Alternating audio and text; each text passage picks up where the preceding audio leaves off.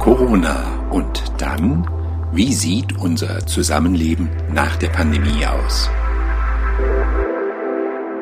Hallo, herzlich willkommen zum Podcast. Hier ist Rainer Rieses und heute spreche ich mit Herrn Dirk Ellinger. Herr Ellinger ist Hauptgeschäftsführer für das Thüringer Hotel- und Gaststättengewerbe. Hallo, Herr Ellinger. Schön, dass Sie dabei sind. Herzlich willkommen. Ein wunderschönen Hallo. Hallo, Herr Ellinger. Ganz zum Anfang die Frage, wie ist denn das Thüringer Hotel- und Gaststättengewerbe über den Sommer gekommen? Gab es schon ein erstes Aufatmen? Also das war so ein bisschen zweigeteilt. Die erste Situation war ja, als voriges Jahr im Oktober verkündet worden ist, dass unsere Gewerbe schließen mussten, da war erstmal große Ernüchterung. Wir hatten die Hoffnung, dass es nicht so lange dauern wird und es war auch im Frühjahr ähm, äh, immer von uns die Hoffnung, dass wir eine Perspektive haben. Und das war eben nicht äh, gegeben. Und das ist nicht einfach, weil wir brauchen in der Branche einen gewissen Vorlauf. Und als dann endlich die Perspektive war, nach diesem langen Tal der Tränen über ein halbes Jahr geschlossen zu haben, ähm, äh, dann war ja erst die Außengastronomie, dann durften die Hotels äh, öffnen. Und dann hatten wir Gott sei Dank ab Juni, Ende Juni auch äh, gute Gästenachfragen. Leider hat dieses Jahr der Sommer nicht so mitgespielt wie im letzten Jahr, aber wir hatten dann äh, das, was so urlaubsorientiert war und äh, die Gastronomie und in Erfurt haben wir die Buka, äh, Gott sei Dank, also das war dann doch positiv. Wir dürfen aber nicht verkennen, es hat dieses halbe Jahr äh, des absoluten Verlustes nicht im Ansatz aufwiegen können. Hm, haben Sie denn da Zahlen, so dass wir uns die Auslastung einmal vorstellen können? Also wir hatten äh, in der Hotellerie eine Auslastung im ersten halben Jahr, die war dramatisch weit unter 10 Prozent, weil ja tatsächlich nur die Geschäftsreisen und viele Hotels waren auch geschlossen, weil es wirtschaftlich keinen äh, Sinn macht. Ähm, äh, die Tagungshotellerie hat eben immer noch die Probleme, weil die Tagungen nicht stattgefunden äh, haben, äh, gehabt, Juni, Juli, August. Im Sommer sind sowieso weniger solcher Veranstaltungen oder Kongresse. Ähm, deswegen ist die Auslastung noch nicht so dort, wo wir sie haben äh, wollen und eigentlich auch. Und in der Ferienhotellerie war Gott sei Dank gute Nachfrage. Wir merken ähm, in der Hotellerie insgesamt in Deutschland auch ein Stück weit den Rand zum Inlandstourismus aus vielerlei Gründen. Das ist ja mal zunächst äh, positiv. Und der Gastronomie, die Menschen wollten wieder in die äh, Gastronomie. Die haben ja alle Entzug gehabt. Das Weihnachtsfest hat eben nicht stattgefunden, Ostern, Pfingsten und so weiter. Also insofern war das auch ganz äh, toll, dass wir die Nachfrage hatten, dass die Gäste, die Kunden uns die Treue gehalten haben. Hm. Es sind ja, Sie sagten es, verschiedene Aspekte, die einbezogen werden müssen. Können Sie vielleicht einmal unterscheiden für die Einrichtungen nach Orten vielleicht oder Urlaubsregionen beispielsweise? Gab es da große Unterschiede bei der Auslastung? Der Städtetourismus, äh, das ist immer sowas, äh, in Erfurt dieses Jahr auch geprägt durch die Buga. Das ist immer so noch eine, eine, eine andere Rolle. Und der Städtetourismus, auch im letzten Jahr haben wir das gelernt, dass ganz neue äh, Dinge stattfinden, beispielsweise Fahrradtourismus, der sogar in die Städte geht. Ich habe es auch gar nicht glauben wollen, aber dass da tatsächlich, und das zeigt ja auch, wenn ich mir die Verkaufszahlen von Rädern, insbesondere E-Bikes angucke, da ist eine Zielgruppe immens verbreitert worden. Durch die E-Bikes sind in viele mit dem Fahrrad unterwegs. Das ist super gut. Also da erschließen wir neue Zielgruppen und da ist Thüringen natürlich auch super gut aufgestellt, auf dem Fahrrad entdeckt zu werden. Und die Hotellerie, äh, das Übernachtungsgewerbe insgesamt ist darauf ähm, vorbereitet. Und das findet jetzt in den Städten statt. Also das ist mal ähm, auch eine sehr positive Erfahrung, die wir da gemacht haben. Und wir denken auch, dass das nachhaltig sein wird. Davon können wir ausgehen. Und natürlich ist es recht unterschiedlich. Ähm, Thüringen traditionell ist ja im äh, Urlaubsbereich so das Zweiturlaubsland Land, eher die Kurzurlaube, die längeren Urlaube eher weniger. Gott sei Dank haben wir eben auch da die Nachfrage gehabt in den Ferienregionen, also Städte, Ferienregionen und äh, so sonst normale Regionen ist immer schwierig. Jede Region hat was, ähm, was Tolles, wo es sich immer lohnt, äh, einen Thüringen-Besuch äh, zu machen. Da ist natürlich immer noch viel zu tun. Mhm. Trotzdem, welche Angaben können Sie denn bereits machen zu eventuellen negativen wirtschaftlichen Folgen für das Hotel- und Gaststättengewerbe bisher? Zum einen ähm, war das eine ja, große wirtschaftliche Herausforderung. Äh, wir dürfen ja nicht verkennen, das Gastgewerbe ist äh, letztes Jahr im März äh, geschlossen gewesen bis in den Juni rein. Dann war im Sommer eine Nachfrage und dann kam die Bundeskanzlerin am 28.10. hat wieder die Schließung für unsere Branche verkündet und die dauerte dann von November bis in den Juni rein äh, an. Und das ist natürlich eine dramatische Situation. Äh, die, das Gastgewerbe, Reiseveranstalter, Veranstaltungswirtschaft, die waren davon massiv betroffen. Ähm, und äh, insofern war es mal große Ohnmacht. Ja, wir dürfen dankbar sein an dieser Stelle, dass wir im Gegensatz zu anderen Ländern äh, in Europa ähm, äh, Wirtschaftshilfe bekommen haben. Das ging sehr schnell und wir sind auch dankbar in Thüringen, äh, dass insbesondere die damit betraute Thüringer Aufbaubank, Wirtschaftsministerium, dass die super gearbeitet haben, dass viele Dinge super schnell gegangen sind, damit die, die Unternehmen nicht in die Liquiditätsfalle tappen. Also das war so der wichtige Punkt. Und ja, auch das Thema Instrument Arbeitsagentur, das Thema Kurzarbeit, dass wir das nutzen äh, konnten, dass zumindestens auch es da an dem Punkt ähm, weitergehen äh, konnte, ähm, dass die Mitarbeiter auch eine Perspektive hatten. Ja, natürlich dramatisch 60, 67 äh, Prozent vom Netto, das ist schwierig. Und auch die Unternehmer, ähm, die dann plötzlich äh, keinen Umsatz mehr gemacht haben, sich damit beschäftigen müssten, Anträge zu stellen. Das war also eine, eine sehr, sehr schwierige Zeit. Das will ich nicht an dieser Stelle ähm, äh, verkennen. Und äh, wir haben äh, die große Sorge gehabt und insbesondere, wenn ich keine Perspektive habe für den Unternehmer, für die Mitarbeiter und für die Unternehmen dann im Ganzen, das wieder hochfahren geht, da hatten wir die Sorge, dass wir bis zu 30 Prozent der Unternehmen am Markt auch äh, verlieren könnten. Wir haben äh, Schließungen von äh, äh, Beherbergungsunternehmen, von Gastronomieunternehmen. Ähm, da kann man jetzt belastbar nicht sagen, Kausalität, also Ursache, Wirkung, hat es mit Corona zu tun.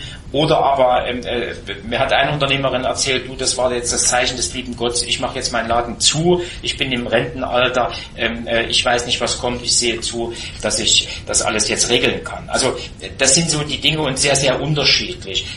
Für die Verbraucher und die Gäste zählt ja noch was anderes. Sie gucken auf die Preise. Persönlich habe ich den Eindruck, dass die Hotels kräftig aufgeschlagen haben während der Pandemie, also dass die Preise für Zimmer zum Beispiel deutlich teurer geworden sind. Ist das wirklich ein Trend und wenn ja, bleibt das?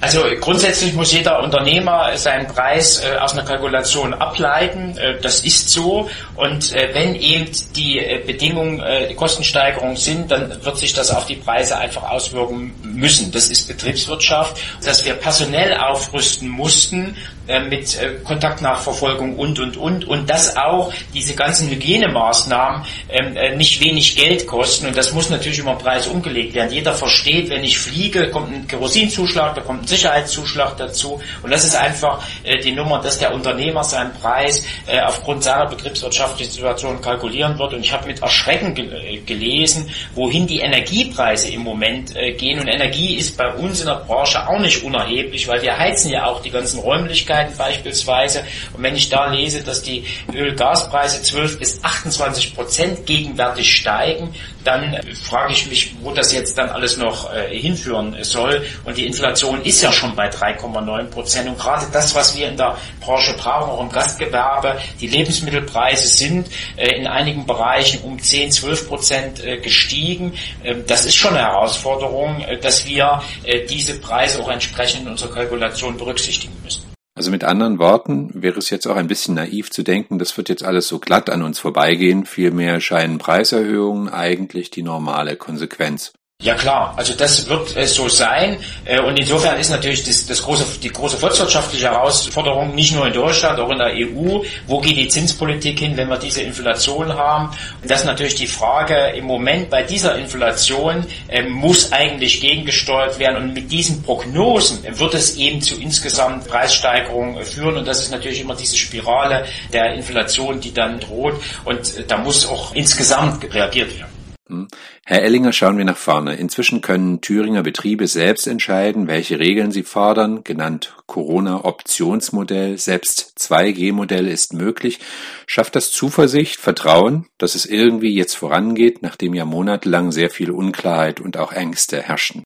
Ich äh, hätte mir von Anfang an mal eine klare Ansage gewünscht, die ist von der Bundesregierung leider nicht gekommen, ähm, als die Bundeskanzlerin am 28.10. letzten Jahres vor die Presse gegangen ist. Ähm, es gibt äh, gesicherte wissenschaftliche Erkenntnisse und auch Aussagen des RKI. Das Hotel- und Gaststättengewerbe war gerade nicht Pandemietreiber. Wir waren komplett geschlossen und die Zahlen sind der Inzidenzen im Dezember, Januar hochgegangen. Das heißt, insofern ist eben auch traurigerweise der Beweis erbracht worden, dass wir es nicht gewesen sein könnten. Deswegen haben wir gar kein Verständnis dafür gehabt, dass wir so lange haben schließen müssen. Und jetzt ist die nächste äh, Nummer mit Blick auf den Herbst. Wir wollen die Aussage haben, das Gastgewerbe ist sicher, das Gastgewerbe wird nicht in Mitleidenschaft äh, gezogen. Wir haben eine Perspektive. Also das braucht man mal an dieser Stelle. Das erwarten auch die Unternehmer, die nämlich eine hohe Sensibilität haben. Als die Frage jetzt mit der Diskussion kam, äh, im Sommer 2G, 3G, wie wird das ausgestaltet, dass die wollen eine klare Anweisung, wie geht's. Nicht das müsste, sollte, könnte. Und ich sage mal, in so einem äh, entwickelten Land, wie wir das sind, wir diskutieren über die Frage,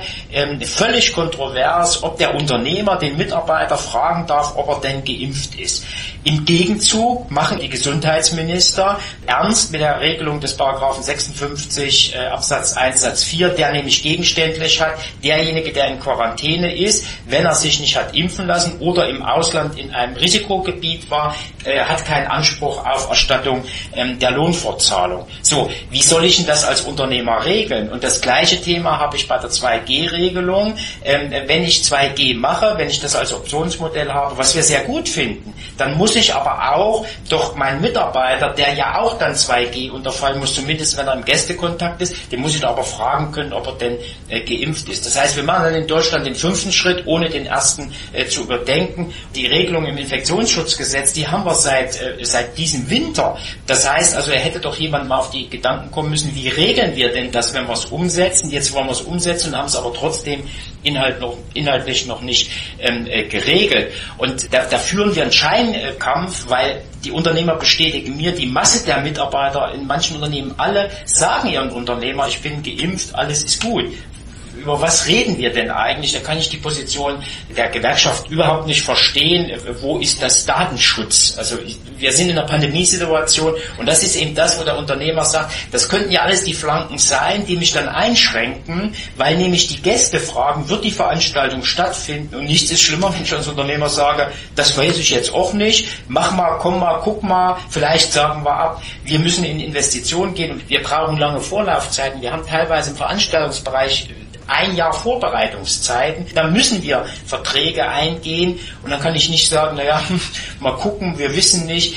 Das geht einfach nicht und das muss auch Politik äh, verstehen. Ich spreche heute mit Dirk Ellinger, Hauptgeschäftsführer Thüringen für das Hotel- und Gaststättengewerbe. Schauen wir einmal auf die Gaststätten. Eigentlich könnten sie alle weitgehend normal öffnen, aber viele Einrichtungen haben beschränkte Öffnungszeiten und wenn Gäste fragen, dann kommt die überraschende Antwort, ja, wir haben keine Mitarbeiter mehr, die sind weg. Was ist da eigentlich los? Also das ist leider ein, in Deutschland weiter äh, Trend, der äh, mich sehr traurig stimmt. Äh, keine Frage, unsere Branche in Mitleidenschaft äh, zieht. Ein Stück weit das Thema auch da. Auch voriges Jahr, unsere Mitarbeiter waren von März bis Juni in Kurzarbeit, vielleicht auch noch in bestimmten Bereichen darüber hinaus. Ähm, dann wurde das Gastgewerbe im November wieder geschlossen. Das heißt 60, 67 Prozent. Die Trinkgeldberufe bei uns im Servicebereich, denen fehlt Weihnachten, Ostern, Pfingsten und so weiter.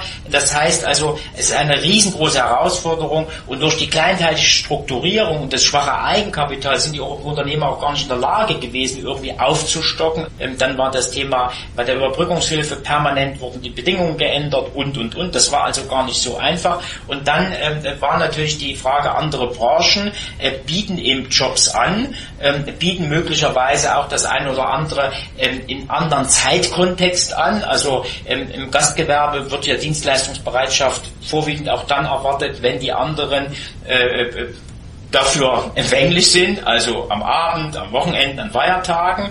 Und äh, dann haben natürlich auch Mitarbeiter gesagt, Mensch, ähm, äh, wir wissen nicht, wie lange das geht, ähm, dann orientieren wir uns um. Das bedauern wir außerordentlich. Wir haben da Mitarbeiter äh, verloren. Es ist jetzt nicht absehbar die belastbaren Zahlen dazu, aber es berichten mir nahezu alle Unternehmer.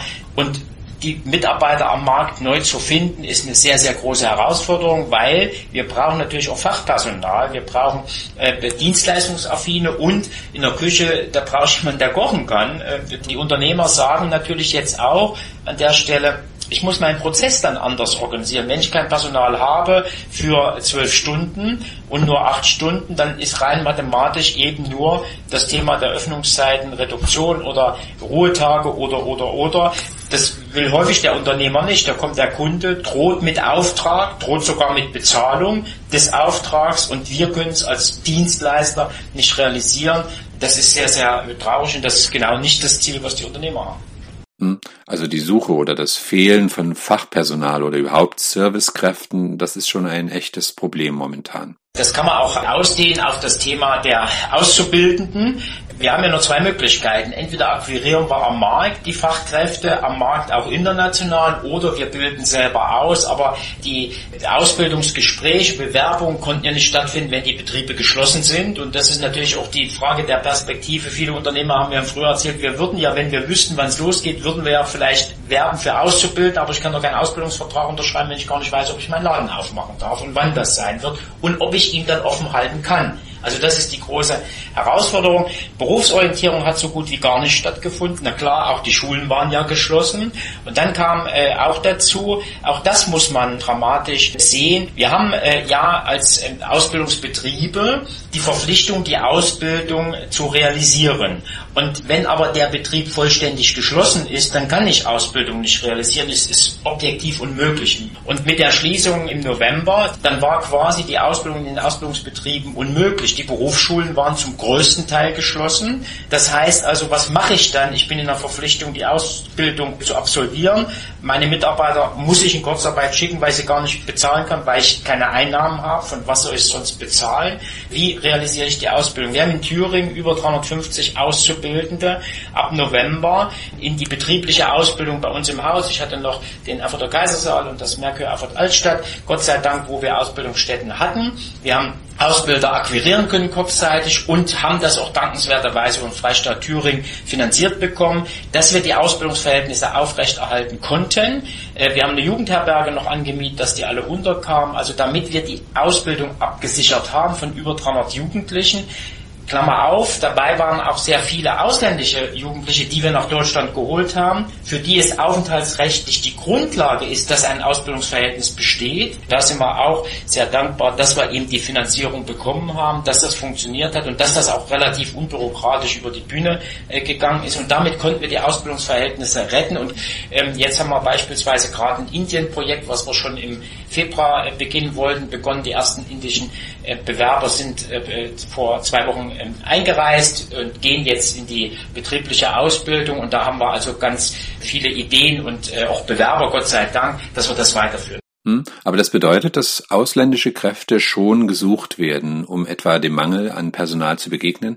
Ja, äh, wir, wir merken ja, was wir an, an äh, Schulabgängern haben. Wir kennen die Geburten von vor 16, 17 Jahren. Die Kinder, die nicht geboren sind, die kommen heute nicht aus der Schule. Das heißt, wir wissen, wo die Schulabgänger sind. Wir haben natürlich durch Corona auch die große äh, Herausforderung, dass wir eine, eine völlige ähm, diffuse Situation am Ausbildungsstudien Schulabgängermarkt haben. Äh, wir konnten nicht tätig werden, weil wir ja nicht wussten, wann es wieder losgeht. Also das ist schon so ein bisschen ein, ein Thema. Ein paar Bewerber haben wir auch gekriegt im Gastgewerbe habe, Gott sei Dank.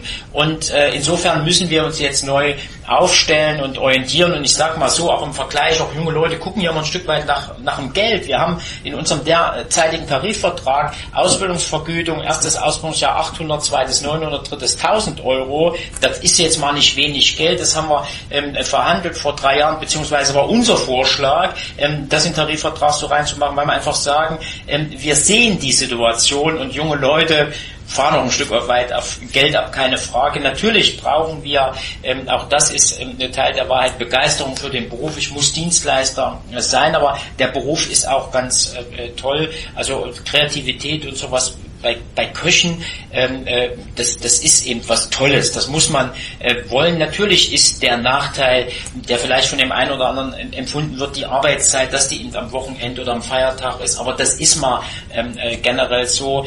Ich habe, äh, bevor ich studiert habe, auch äh, in, eine Ausbildung als Koch gemacht. Mich hat motiviert, immer dann zu arbeiten, wenn die anderen eben frei haben und dann frei zu haben, wenn die anderen arbeiten. Also das war so meine ähm, Motivation für diesen äh, Beruf und es ist ein wunderschöner Beruf.